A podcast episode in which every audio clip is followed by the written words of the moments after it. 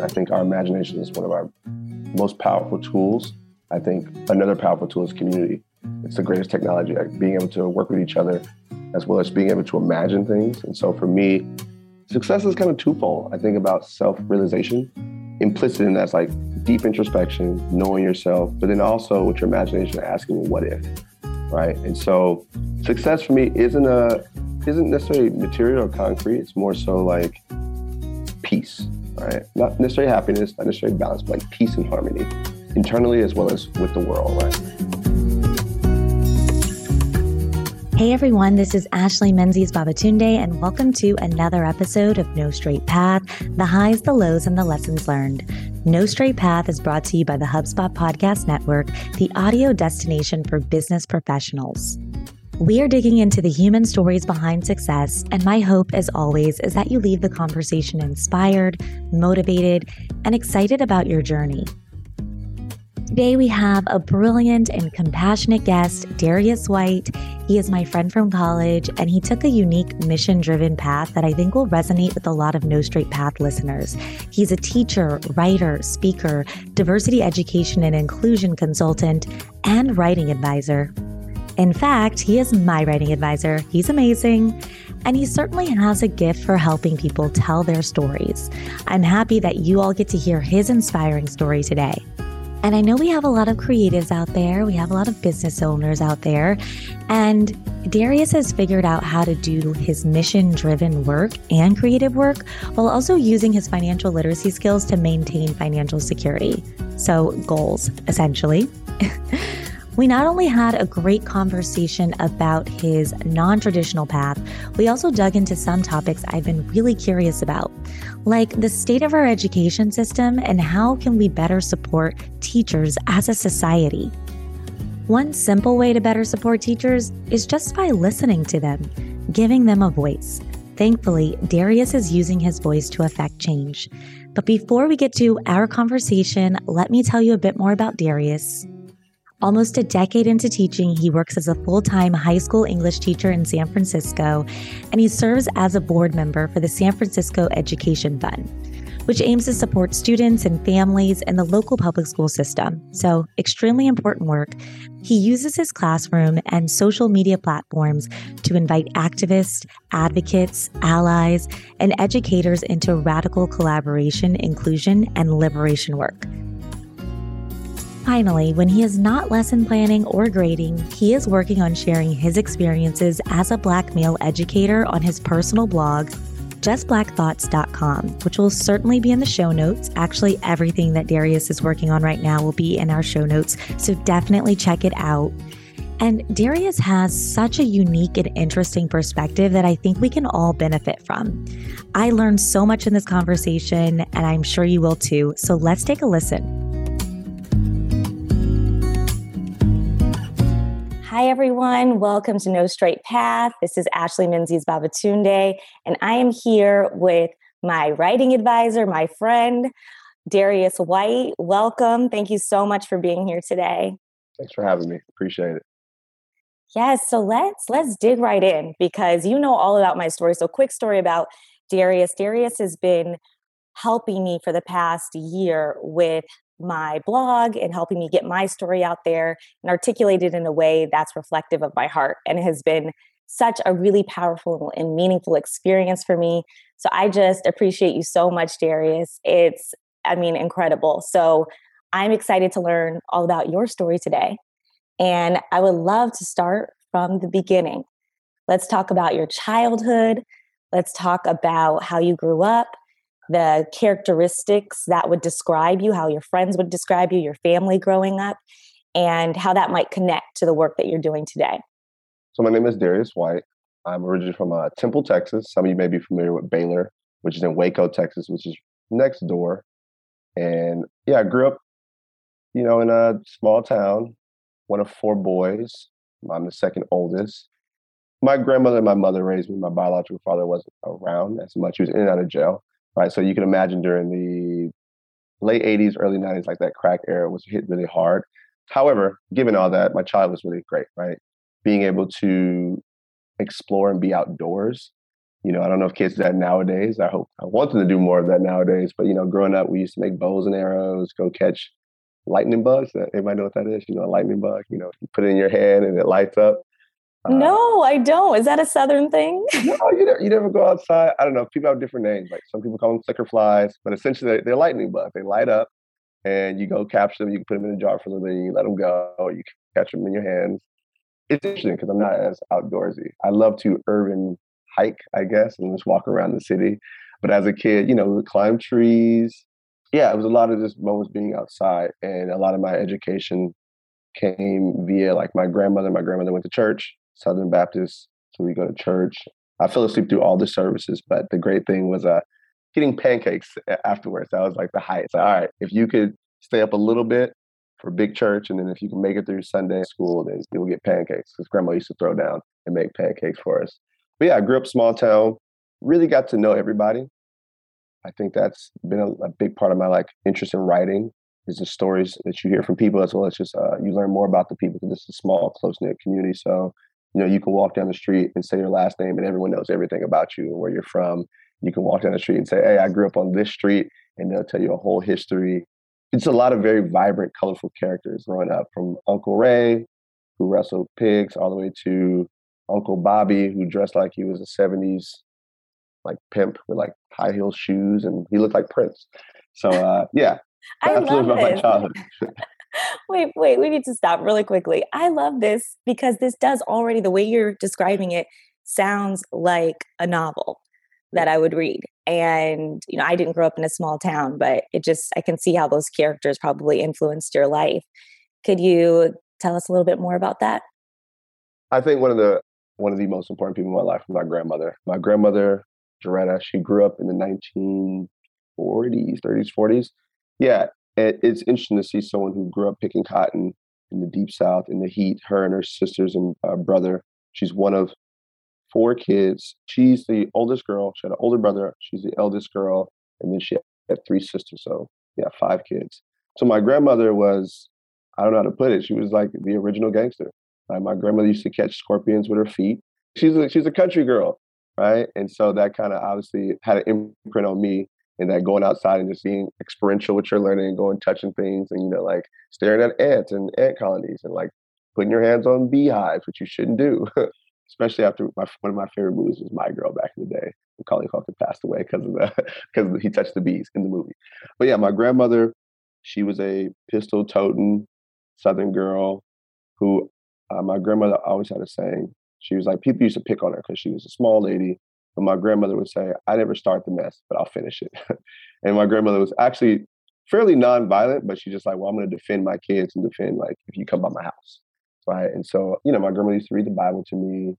But, you know, imagine a black woman, Jheri curl, her apron game was on point. My grandmother had millions of aprons because she was a nanny.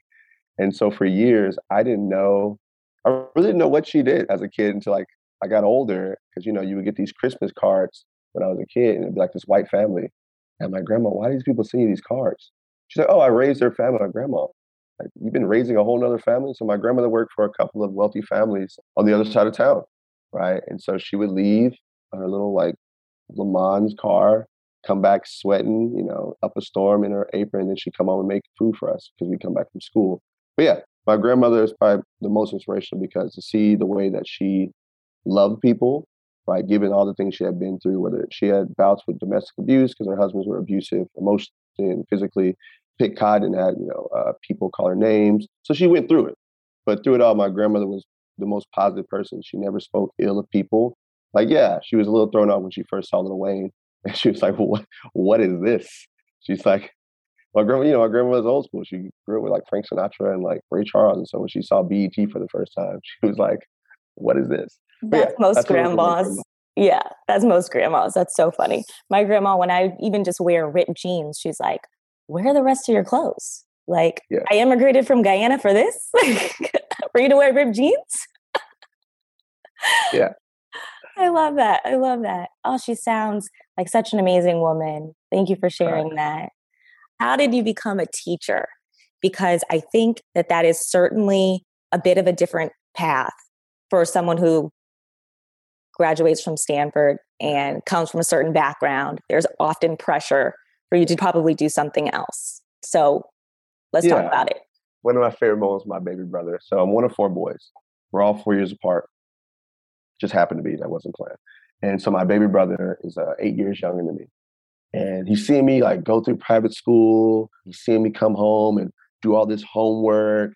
Because I used to just come home after basketball practice, you know, take the train and my mom would pick me up, eat, wash dishes, check in with the folks, and then go to your room and do homework. So I got like nine or, and just go to like 12. And I did that every day. I had a paper due every Sunday. So my baby brother were watching me like go through this like routine, right? Um, and I graduated from Stanford, and he we're, we're back home this summer. I think I graduated one of the two, and he looks at me. This is undergrad. He goes, "Man, you went through four years at Stanford, and you trying to be a teacher? What?" He's like, "Man, you fell off." And I go, "What? What you mean?" He goes, "Man, bro, I watched you get all these accolades and awards, and then you became a teacher.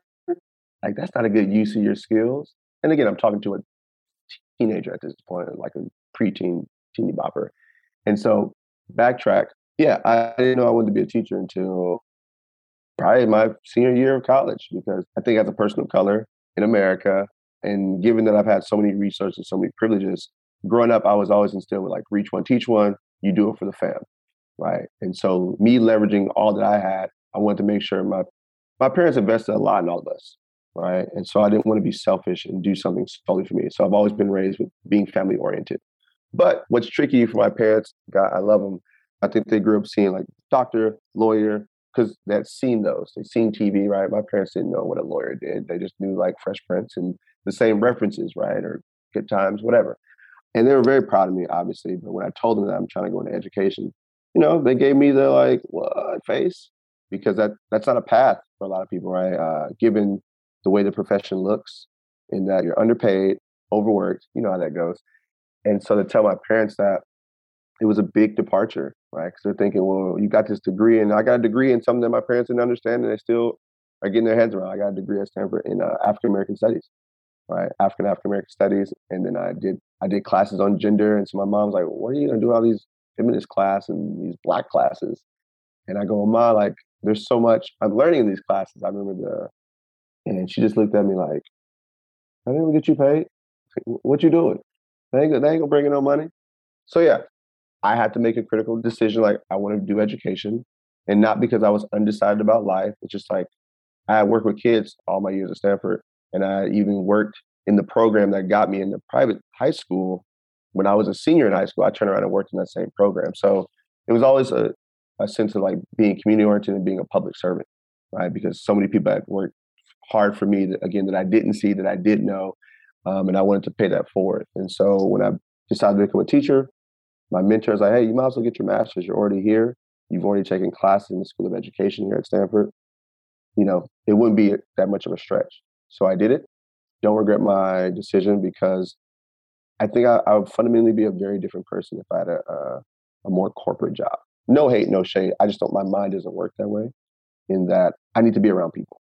And so one of the jobs I was offered senior year before I did my grad year at Stanford was uh, I walk into this office and we start. I start talking to this Apple recruiting lady, and I go, "Hey, I'm from Temple." Because she's like, "Where are you from?" I said, "Oh, I'm from Temple, small town." And she goes, "Temple, Texas." I go, "Yeah." She's like, and she stops the interview right there and was like, "I'm gonna offer you the job." And I, I looked at her like, "Ma'am, you don't even know my credentials." but she's like, "You're from Temple, so I know wow. you." She's like, "I know you work hard." I eventually declined that job. So I was like, "There's no way a 22 year old could run two stores and I have no manager background or managerial experience. And so, uh, yeah, I decided to enroll in the Stanford Teacher Education Program, known as STEP. And I did my master's in one year and I started teaching at 23 and I was a young teacher. I love that. I love, and I just love how you, you were so self-aware to know yourself that young and to say, this is the work I want to do. This is important to me. And to just recognize the pattern of all the work that you've done, I think is just really incredible. I just love how Darius listened to himself and tapped into his strengths to pursue a career that he was passionate about. It's very brave. And given his more unconventional career choice in light of his academic background, I was curious about his definition of success. Let's take a listen to what he had to say. It's changed over the years, but now in the last couple years, you know, I'm in my 30s now. I would say mid 20s. I just thought about my imagination. I think our imagination is one of our most powerful tools. I think another powerful tool is community. It's the greatest technology, like being able to work with each other as well as being able to imagine things. And so for me, success is kind of twofold. I think about self realization. Implicit in that's like deep introspection, knowing yourself, but then also with your imagination, asking, what if? Right. And so success for me isn't a isn't necessarily material or concrete. It's more so like peace, right? Not necessarily happiness, not necessarily balance, but like peace and harmony internally as well as with the world, right? I don't know who said the quote, but something I think about, I heard it from Nipsey Hussle. Uh, rest in peace. Marathon continues. Uh, would you rather be, I think he said, would you rather be at war with yourself and at peace with the world? Would you rather be at peace with yourself and at war with the world? And so I think about that a lot where I could have made certain decisions that I've probably been decently successful in terms of, you know, conventional sense. Like I would have made decent amount of money, got me a house, seven kids, picket fence, and a dog named Lucy. Right. But that that wasn't my path. Dog named Lucy. Where'd that come from? I don't know. Lucy. right. I could have that Obama life. But for me, again, the way success is kind of transformed over the years, because yeah, when you are from a working class family, and you got bills to pay. And then on top of that, you're a school teacher and you're making 40 grand a year and you just pay $80,000 at Stanford for your master's. You know, economics means something, right? And you got to figure out, all right, my parents and everyone around me invest in me and I'm making 40 grand. And I'm in the this really, really expensive part of the world, that being the Bay Area. And I always have to do the math problem for my kids. I go, all right, kids, Stanford costs $80,000 my master's, right? Because I tell the kids, master's degrees people rarely pay for right? Unless you get with a, a firm, you work and they say, oh, want to invest in you, we'll pay for your master's. But I do the math problem. Like, hey, my rent was a $1,000.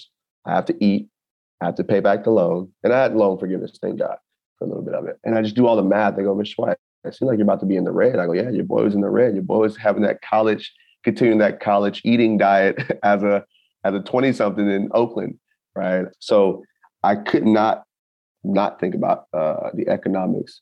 However, again, with my imagination and kind of planning, I picked up an investment book when I was, I want to say 18, right? Because my step pops used to always say, you know, pay yourself first, pay yourself first, budget, budget, budget, pay yourself first. And so I picked up a financial success book at yeah 18 from Barnes and Nobles in Dallas, and it was and I learned a lot about investments. Like, all right, how do you invest? Because you know, also when you think about how you define success, you, you're thinking about how others define it for you right? How others showed their fears around it. So, for example, I grew up with black people saying the stock market's rigged. Don't do that. Put your money under a mattress or put it in a bank account. And I get it for various reasons, right? Again, so trying to, in my process of defining success, trying to understand like people's past narratives and their experiences, and sometimes those things, fortunately or unfortunately, get you know passed on, right, to young people, and then we pass on because you know you do usually do what you see, right? If all you saw was this, you become a product of that environment, right? And so for me, my imagination helped kind of break that. We have to dig into, I've been reading all the articles. I actually just listened to a Wall Street Journal podcast recently just about teacher burnout and retention. We're seeing all of the really like caregiving professions leaving the actual profession. We're seeing nurses leave, we're seeing teachers leave.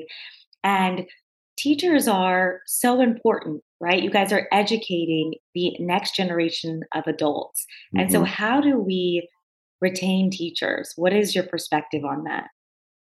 I think we have to draw the line between recruitment and retention and then investment, right? I think they're related, are not all the same, right? I think there's been a big push, depending on where you are in the country. I'm in California and teach in San Francisco. There's been people who focus on recruitment, right? What do we do? Where do we find the prospective teachers, the brilliant minds, which is great. It's just that when we start looking into recruitment, we don't think about the environment in which we're bringing them in. And so the, when I say environment, I'm thinking like the culture of a school, the culture of education, even in the way we talk about education, who are the leaders in education. And so what ends up happening is you you'll get people recruited and then they come in and then they're out within the first year, two years. They say within the first five years. That's when a lot of teachers uh, leave the field. And that's not because they're not brilliant. It's because the way the, the systems are set up and the way that, quite frankly, in a lot of senses, the way we're treated on an interpersonal level, especially being a person of color, anyone who's minoritized, and then on a systemic institutional level, there is a lot of fragility and pushback because we have our critiques, right? Because a lot of us join the profession because we want to remedy things that we were faced against as kids, right? In our own healing journey. And what ends up happening is the education system takes critique as confrontation. And confrontation meaning that we're going to try to set the whole place on fire and we're just going to be, you know, disgruntled employees if we don't get our way. And I, I think that's really an interesting way of gaslighting teachers into thinking that we're the problems when really we're we're trying to give our heart and soul every day, heart, sweat, tears to our kids.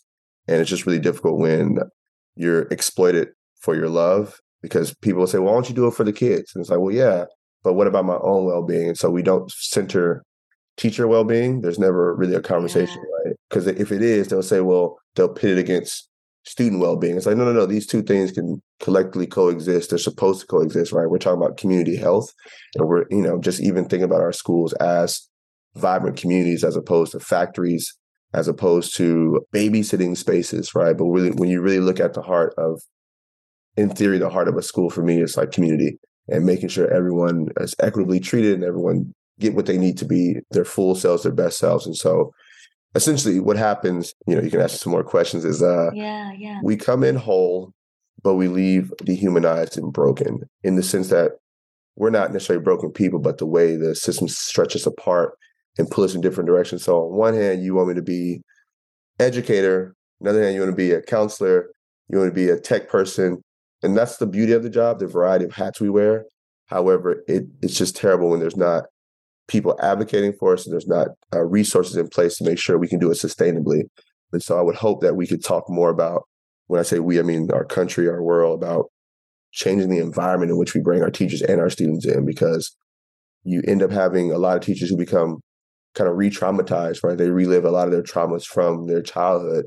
And the thing is, they were brave enough to step back in the profession because they want to see the change. However, what happens in it is sometimes they become re-traumatized and they relive a lot of things. And there's just never really aid or support or talk about, well, how do we support our teachers, right? How do we look out for them? How do we make sure they go home with their what is it, their cup full as opposed to empty? Yes. I think about the book with my kids, how full is your bucket?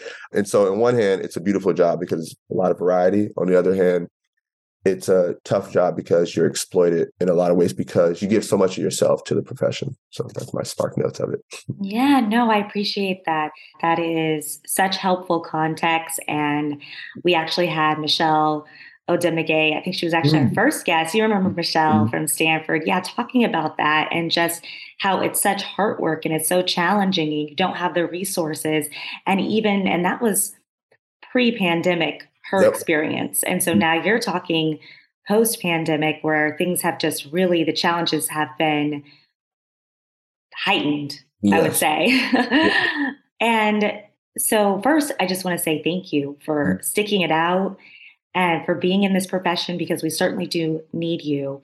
The final thing that I do want to touch on is what are you hopeful about when it comes to education in America, yeah. coupled with the DEI work? What yeah. are you hopeful about? Because you know me, that's my yeah, that's my vibe.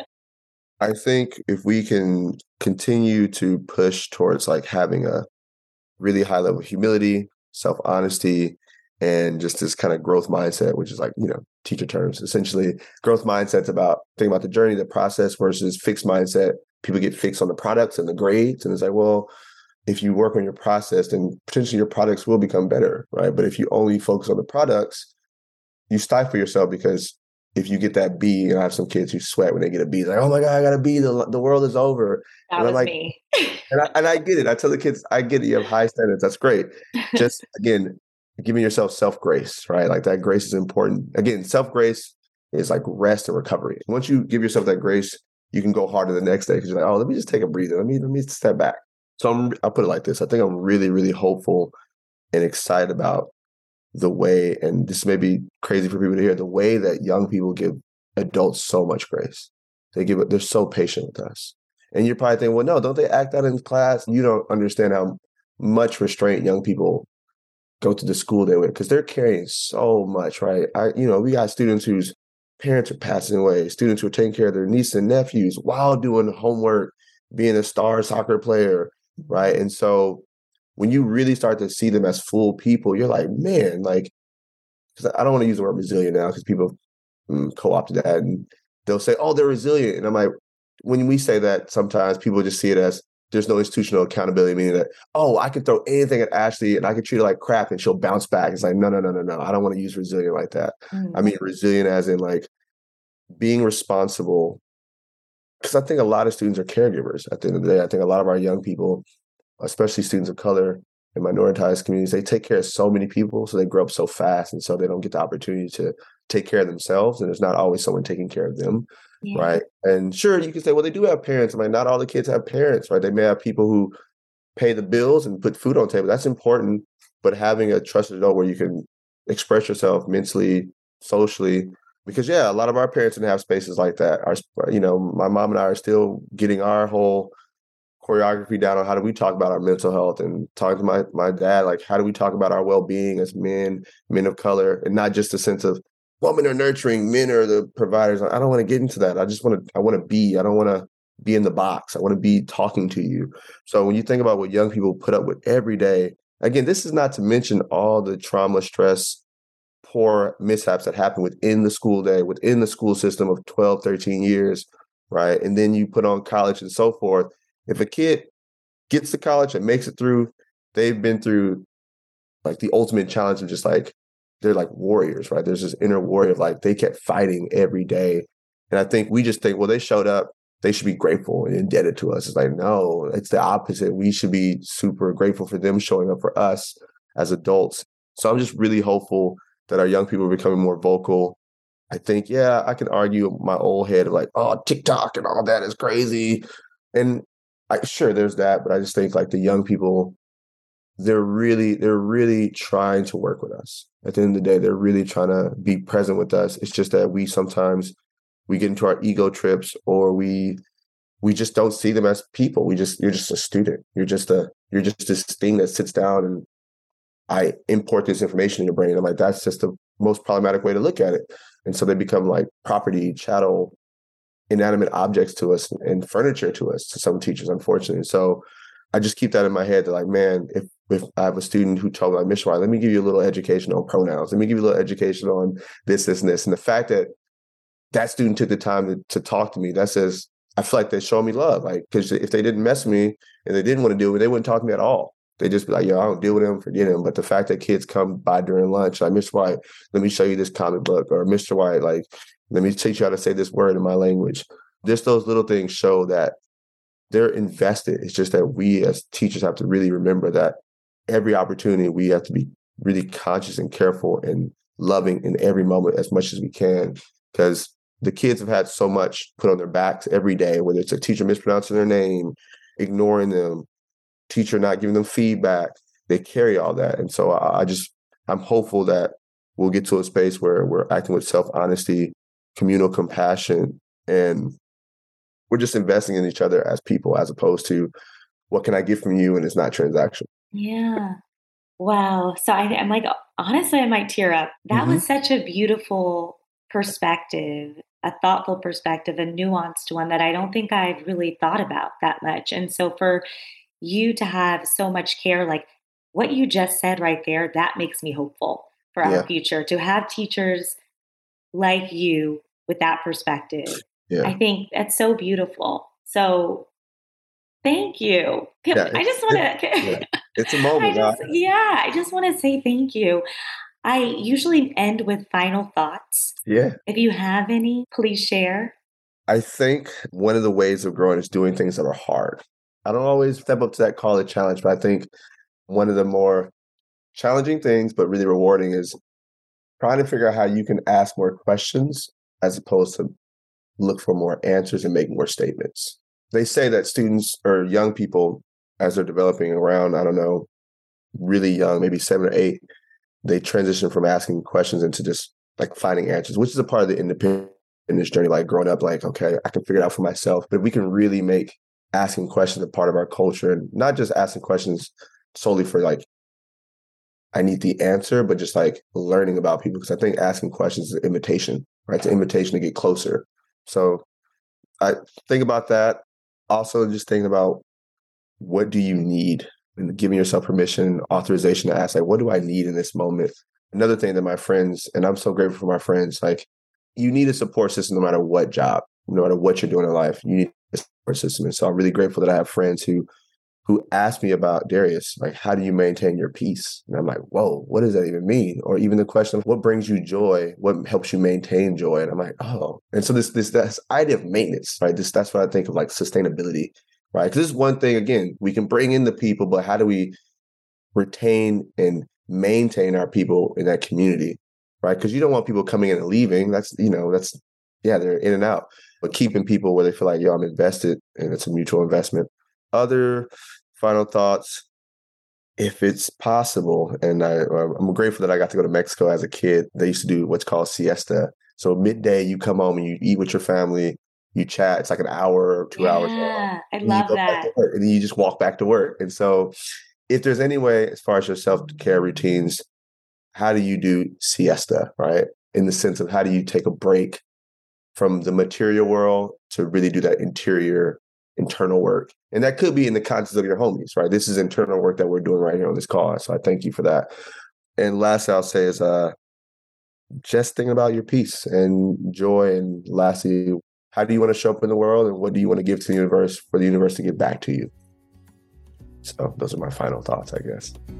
Thank you so much for sharing. I appreciate you so much. Thank you, Darius. That was amazing. I try. I try. Thank you for listening to another episode of No Straight Path the highs, the lows, and the lessons learned.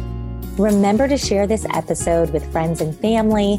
And if you like what you hear, please go on to Apple Podcasts, Spotify, or wherever you listen to podcasts to rate the show. It helps other listeners find No Straight Path.